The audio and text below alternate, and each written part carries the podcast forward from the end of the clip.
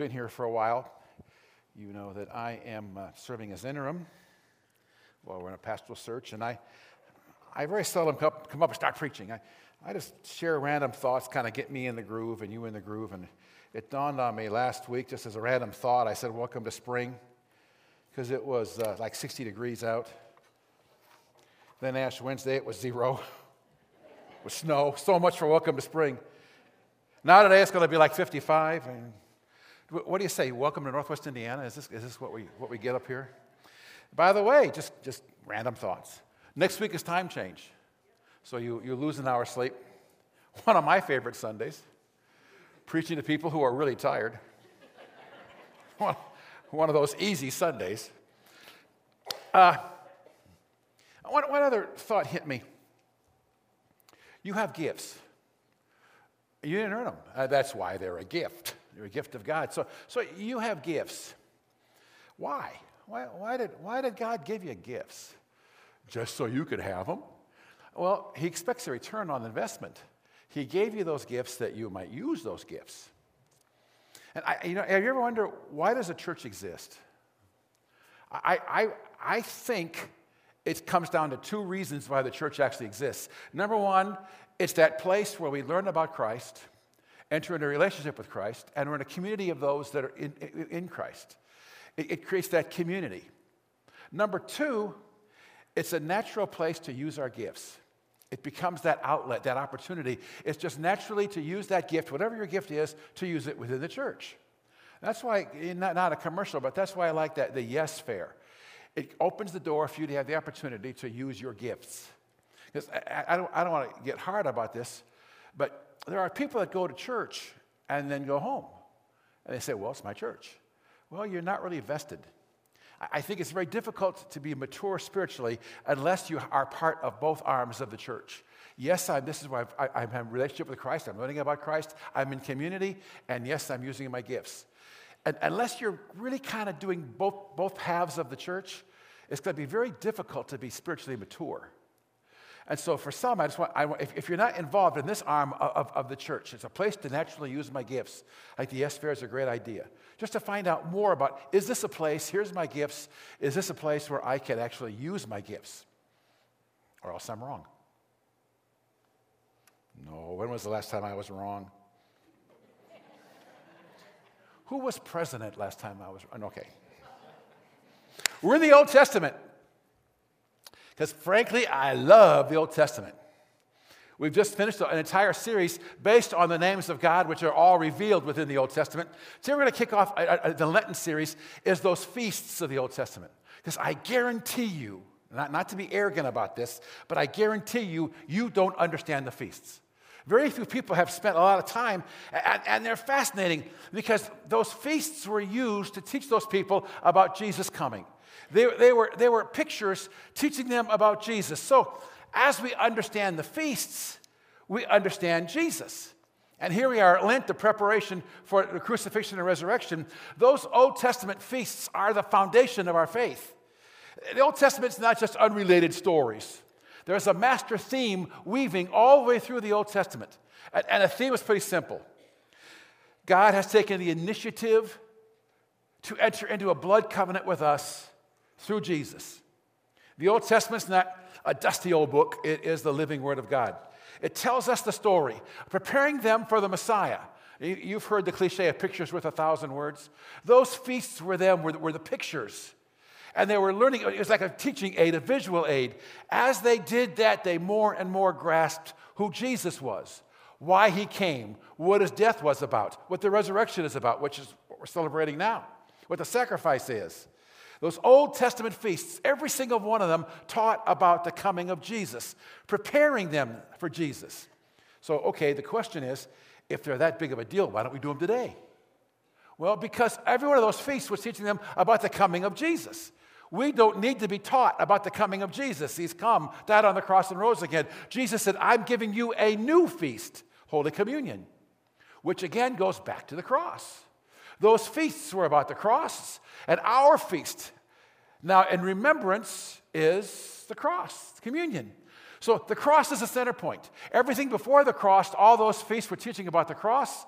And now after the cross, our one great feast, communion, is about the cross. But they teach us in tremendous detail, and Jesus lived out those feasts in tremendous detail. So I, have got to pre warn you. Today we're going to do the, the Passover feast. You've got to kind of listen intuitively because there's a lot of details, a lot of times, a lot of dates.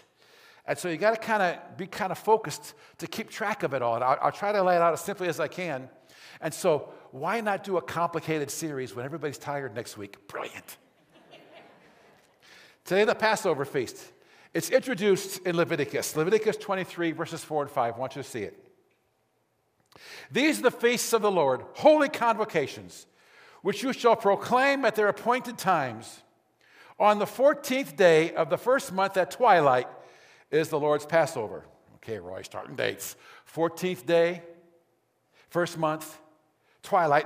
Now, let, us let, understand Passover uh, in, in, in the foundation of it. It's a memorial. It's remembering them over and over their exodus from Egypt. Two second background. Remember, Moses is the instrument to lead the Hebrews out of bondage. Working through Moses, God delivers 10 plagues on the Egyptian people. Pharaoh just continues to harden his heart and will not let, let the uh, uh, Israeli nation go. And God gave Pharaoh every opportunity. And finally, on the 10th plague, is the death of the firstborn of every family. Literally, the death angel is going to go into every home, and the firstborn male will die. So, God goes to Moses and says, Here's how you protect yourself, your nation. You are to take a lamb without blemish. The lamb must be selected on the 10th day of the month and observe it for five days, sacrificing it on the 14th. Now, you already say, Whoa, whoa, whoa, whoa. If you select it on the 10th, and sacrifice it on the 14th. That's not five days. It is to them. Why? Because I got bad math? No, they count the first day. So 10, 11, 12, 13, 14. So as you count the first day, yes, even though it's 10 to 14, the fact of the matter is, expecting the lamb for five days. They had to make sure this lamb was perfect. No spot, no blemish. And then the authority, the high priest, would declare the lamb without blemish and therefore qualified to be sacrificed. He would literally say, I find no fault, I find no blemish in this lamb. On the fifth day, the lamb is now sacrificed exactly at 3 p.m. He killed the lamb.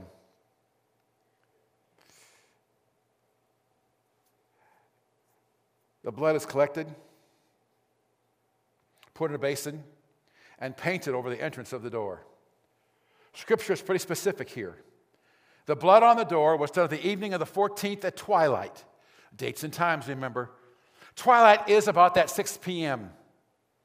when they had the meal and their day ended. Therefore, they would kill the lamb at approximately 9 a.m., collect the blood about 3, paint it on to have the meal at 6. Killing it at 9, meal at 6. They slaughtered the lamb, put the blood on the doorpost. So the family would then enter into the house and they would be protected from the death angel who would see the blood over the door.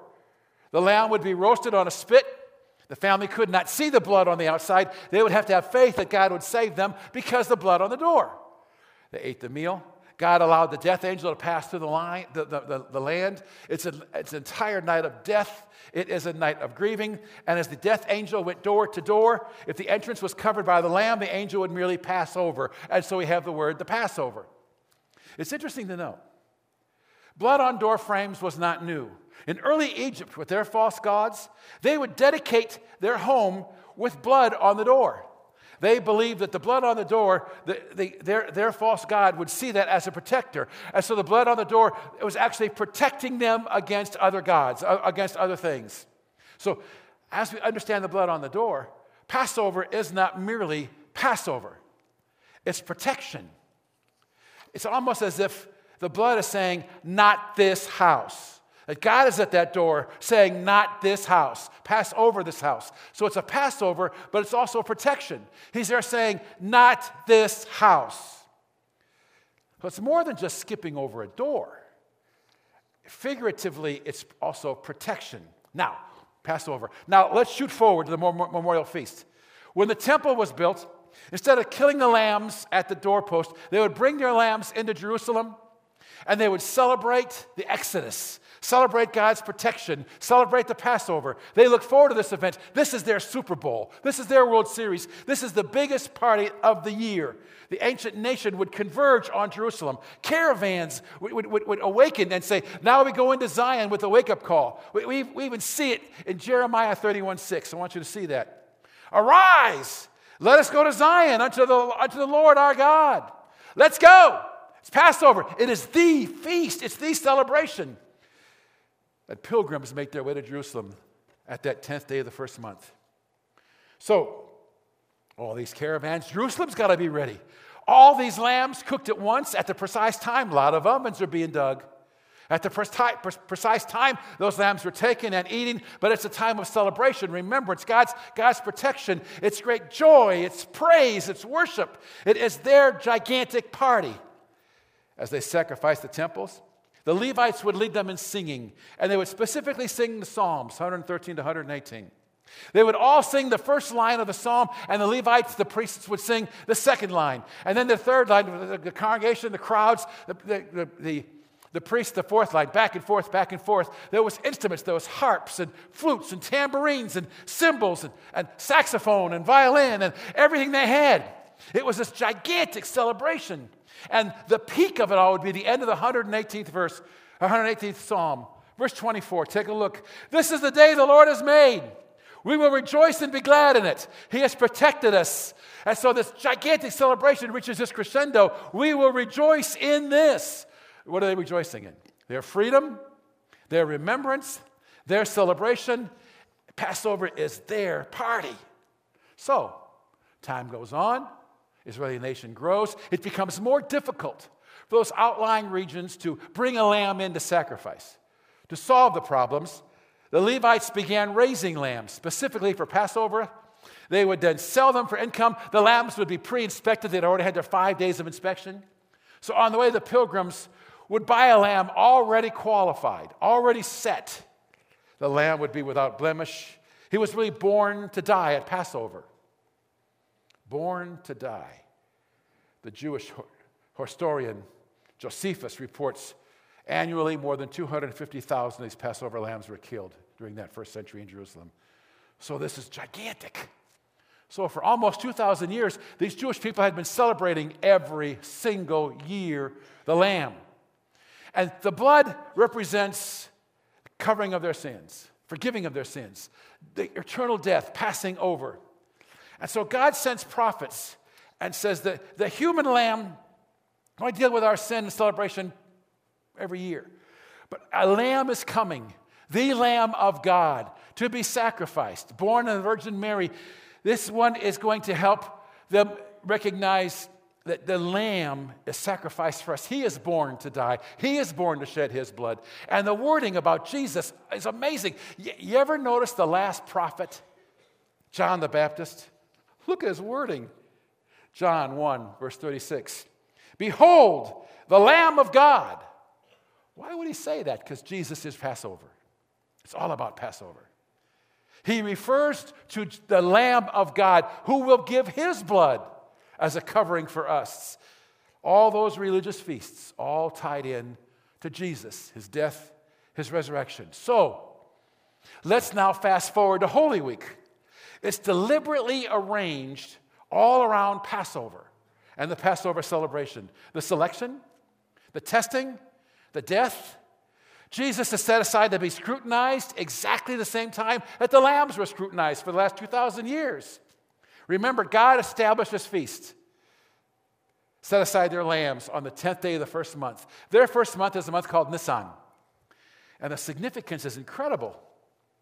In the New Testament, we learn on the 10th day, Jesus enters Jerusalem, the same day that the lamb was set aside. Okay, how do you date this? How do you know that Jesus came into Jerusalem on that Palm Sunday event? How, how do you know it was on the 10th? Well, because dates are specific in the New Testament. They tell us. We're told that Jesus goes into Bethany six days before Passover. So Passover the 14th, Jesus must have gone into Bethany on the 9th 9, 10, 11, 12, 13, 14. How do we know that Jesus was in Bethany on the 9th? Well, the specifics. John chapter 12, verse 1. Take a look. Six days before the Passover, Jesus came to Bethany. There you go. 14th minus 6. So on the 9th, we can absolutely place Jesus in Bethany six days before. And then, it, then he makes it clear that the next day, on the same chapter, Jesus goes into Jerusalem. Well, hello. If he's in Bethany on the 9th and the next day goes into Jerusalem, it probably must be the 10th.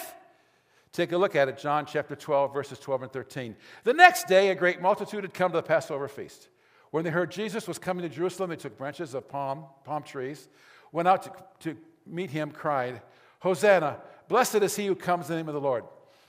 So thank you, thank you, John. We now know that Jesus is entering Jerusalem on the 10th, the exact day for thousands of years they had set the lamb aside. We place him in Jerusalem on the 10th. They set, the, they set it aside.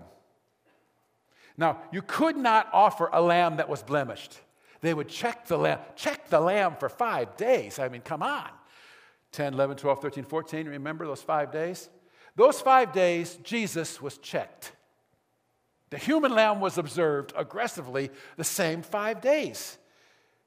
They questioned his authority. The Pharisees used every trick, every question. They would somehow give a wrong answer they could use against him. They tested him and tested him and tried him and tried him. They did everything to make, make an accusing finger. They did everything to damage him. They wanted to discredit him. They did absolutely everything, and Jesus responded perfectly. In frustration, they take Jesus to the governor, Pilate, who is now the authority. They lie, they make a false accusation that they might find a fault in him, our lamb. Pilate's answer is incredibly important because he is now the authority, not the high priest. Do you remember what Pilate said to the crowd? John chapter 19, verse 4 I find no fault in him. This is not just part of, the, part of the story of the trial, this is Passover. The lamb cannot be sacrificed until the authority says there is no fault. When Pilate comes out and yells to the crowd, I find no fault in him, this is a goosebump moment because this is Passover. The authority is now declaring Jesus the Lamb who is now qualified to be sacrificed. It's not just part of an arrest narrative, it's Passover. Huge importance. The Lamb must be declared faultless. And all this, all this happened between the 10th and the 14th, the exact same five day period. At the end of the five day period, for thousands of years, the high priest would take the lamb and say, He has no fault. At the end of the same five day period, Pilate comes out and says, There is no fault. Jesus is living out Passover. That very day, the Passover lambs were sacrificed over the centuries. Jesus was sacrificed on the same day. More specific, Jesus was sacrificed at the exact same time. Remember? They would sacrifice the lamb at 9 a.m. Look at Mark 15 25.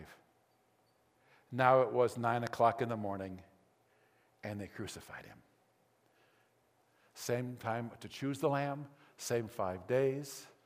He is faultless at the same time that the lambs were sacrificed for thousands of years. Jesus is crucified. You ever wonder, why does the Bible give us all these details? Well, now you know. It's Passover.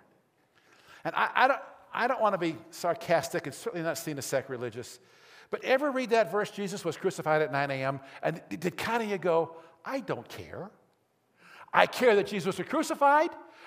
The key is he was crucified, that my Savior went to the cross, shed his blood for me, raising on a third day. But the fact that it's 9 a.m., if he was crucified at 10 a.m., he's still my Savior. If he's crucified in the afternoon, he's still my Savior.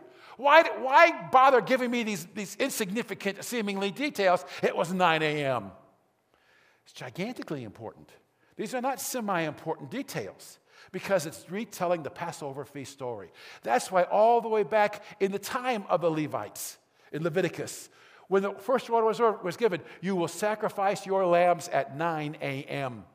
It was precise because Jesus is going to live out this event in every single detail because he's the Lamb. Old Testament prophecy refers to this Lamb. Look at the word Isaiah 53 7. I want you to see this. He was beaten down and punished, but he didn't say a word. He was like a lamb being led to be killed. They would identify with that in the Old Testament. They did that every year. Then back to Exodus, back to more instructions about, about these lambs. The first time, the first time they did it, the first time they had the Passover, when the death angel was coming, there's a lot of instructions about what you got to do with this lamb. Exodus 12 46, take a look. The meal must be eaten inside the house. Take none of the meal outside the house. Don't break any bones. Jesus' bones on the cross were not broken. You ever wonder, how do they die? Not, not, not to get gross, but how do they die at a crucifixion? Is it just exhaustion? Will they die by asphyxiation eventually? You ever notice that when you, we're all going to do this now by power of suggestion, when you breathe, you kind of go up, you draw your breath in. If your body weight is hanging down, eventually you use the ability to pull yourself up and you lose the ability to breathe. So, what criminals would do to extend their life is, they would take their, their feet uh, against the back of the cross and push up so they can get a breath. And they would use their legs to push on the back, that, that center beam of the cross, just to pull more air in their lungs. So, if they wanted to prolong the crucifixion, if they wanted to stop the crucifixion as it got to be dark, pretty simple. All the soldiers would do would take a rod and break their legs. Because if you can't pull up with your legs, you can't get that next breath because they used their legs to pull their body up to fill their lungs. So they just broke their legs. Therefore, they weren't able to get warm air. They broke the legs of the two, two thieves by the side of Jesus, and they came to Jesus getting ready to break his legs. And remember what happened? Because of the exhaustion, the beatings, he was already dead. And so the cry was, Don't bother breaking his bones. Don't bother breaking his legs. He's already dead and scripture, all the way back at the very, very first lamb at the time of Exodus, said, No bones were to be broken. Again, Jesus is Passover. The picture is worth a thousand words. And so, all through the New Testament, this is their culture, this is their world. All through the New Testament, we're told over and over again Jesus was Passover, Jesus was the Lamb. I, could go on and on, but let me just give you a couple. 1 Peter 1 18 and 19 knowing that you were not redeemed with corruptible things, like silver or gold, from your aimless conduct received by tradition from our fathers, but with the precious blood of Christ, a lamb without blemish and without spot. Now, does that not scream Passover? I mean, that's Passover. Even more clear, 1 Corinthians 5 7, take a look. For indeed, our Christ, our Passover, was sacrificed for us. That's their culture. That's their whole life. Every year doing this thing.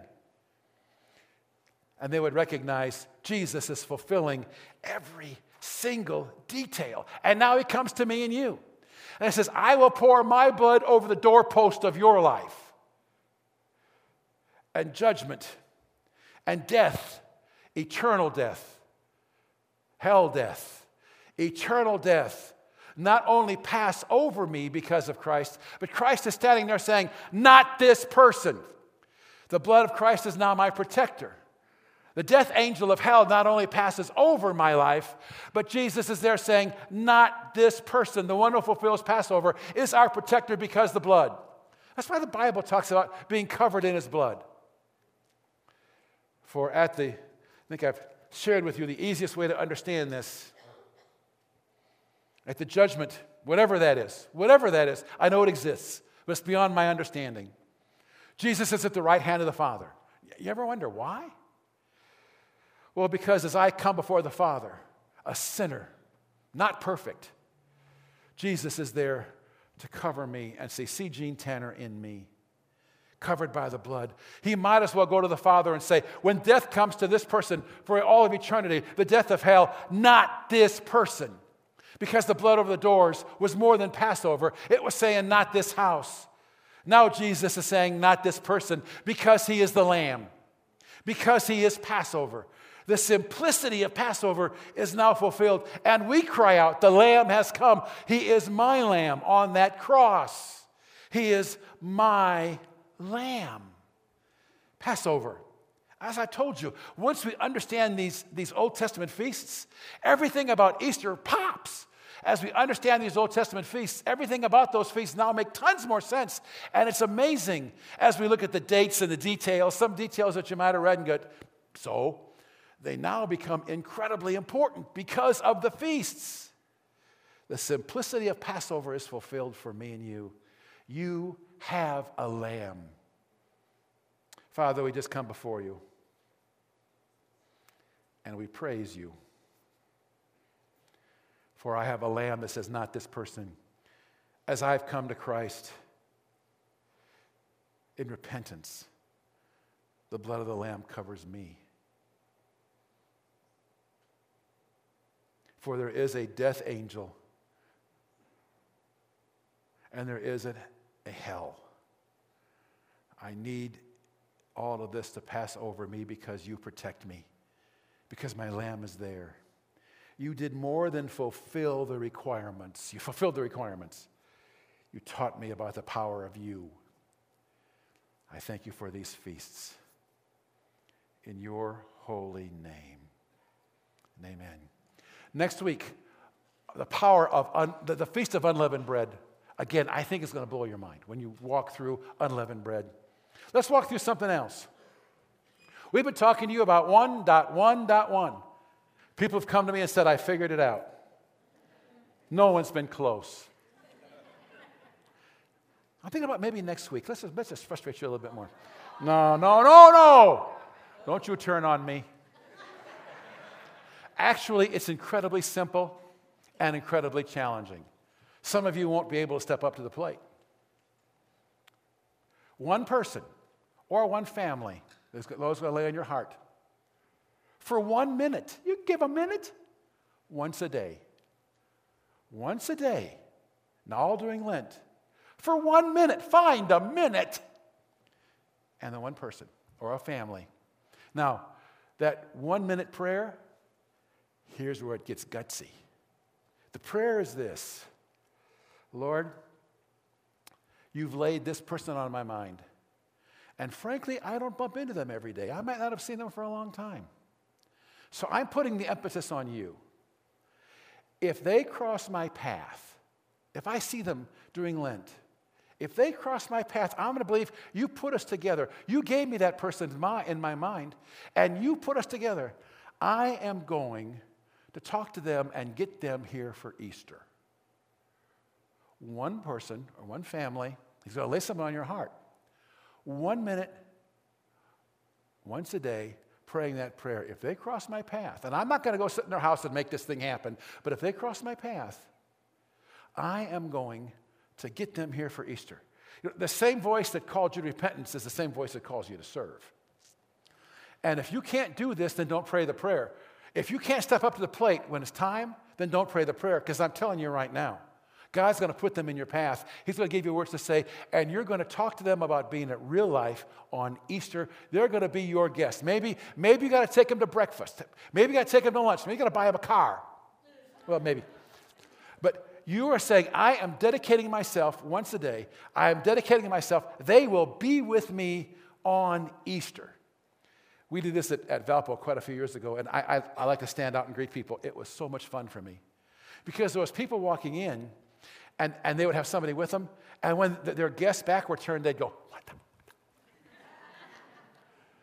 All of a sudden, people were evangelizing. All of a sudden, they realized, I have the power to invite. So I, the challenge is this if you can't do that, then don't pray the prayer. If you're afraid to step up to the plate, then don't pray the prayer. Don't give that minute once a day.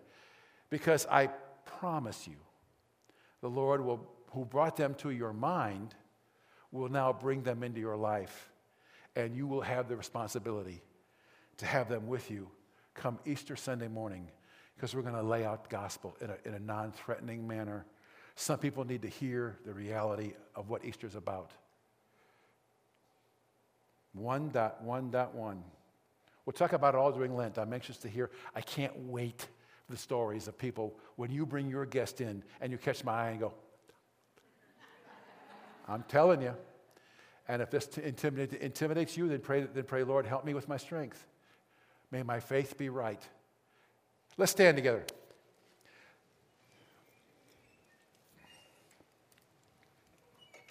Father, it, it's a simple challenge, but it's a challenge. We all have somebody that I think you're laying on hearts now. I think a picture of someone, someone who doesn't go to a church, someone who might have left this church a long time ago, but you've laid somebody on our hearts. What amazed me at, in Valpo, people didn't have the same person. One, one family wasn't hit up by five different couples or five different, everybody had somebody different.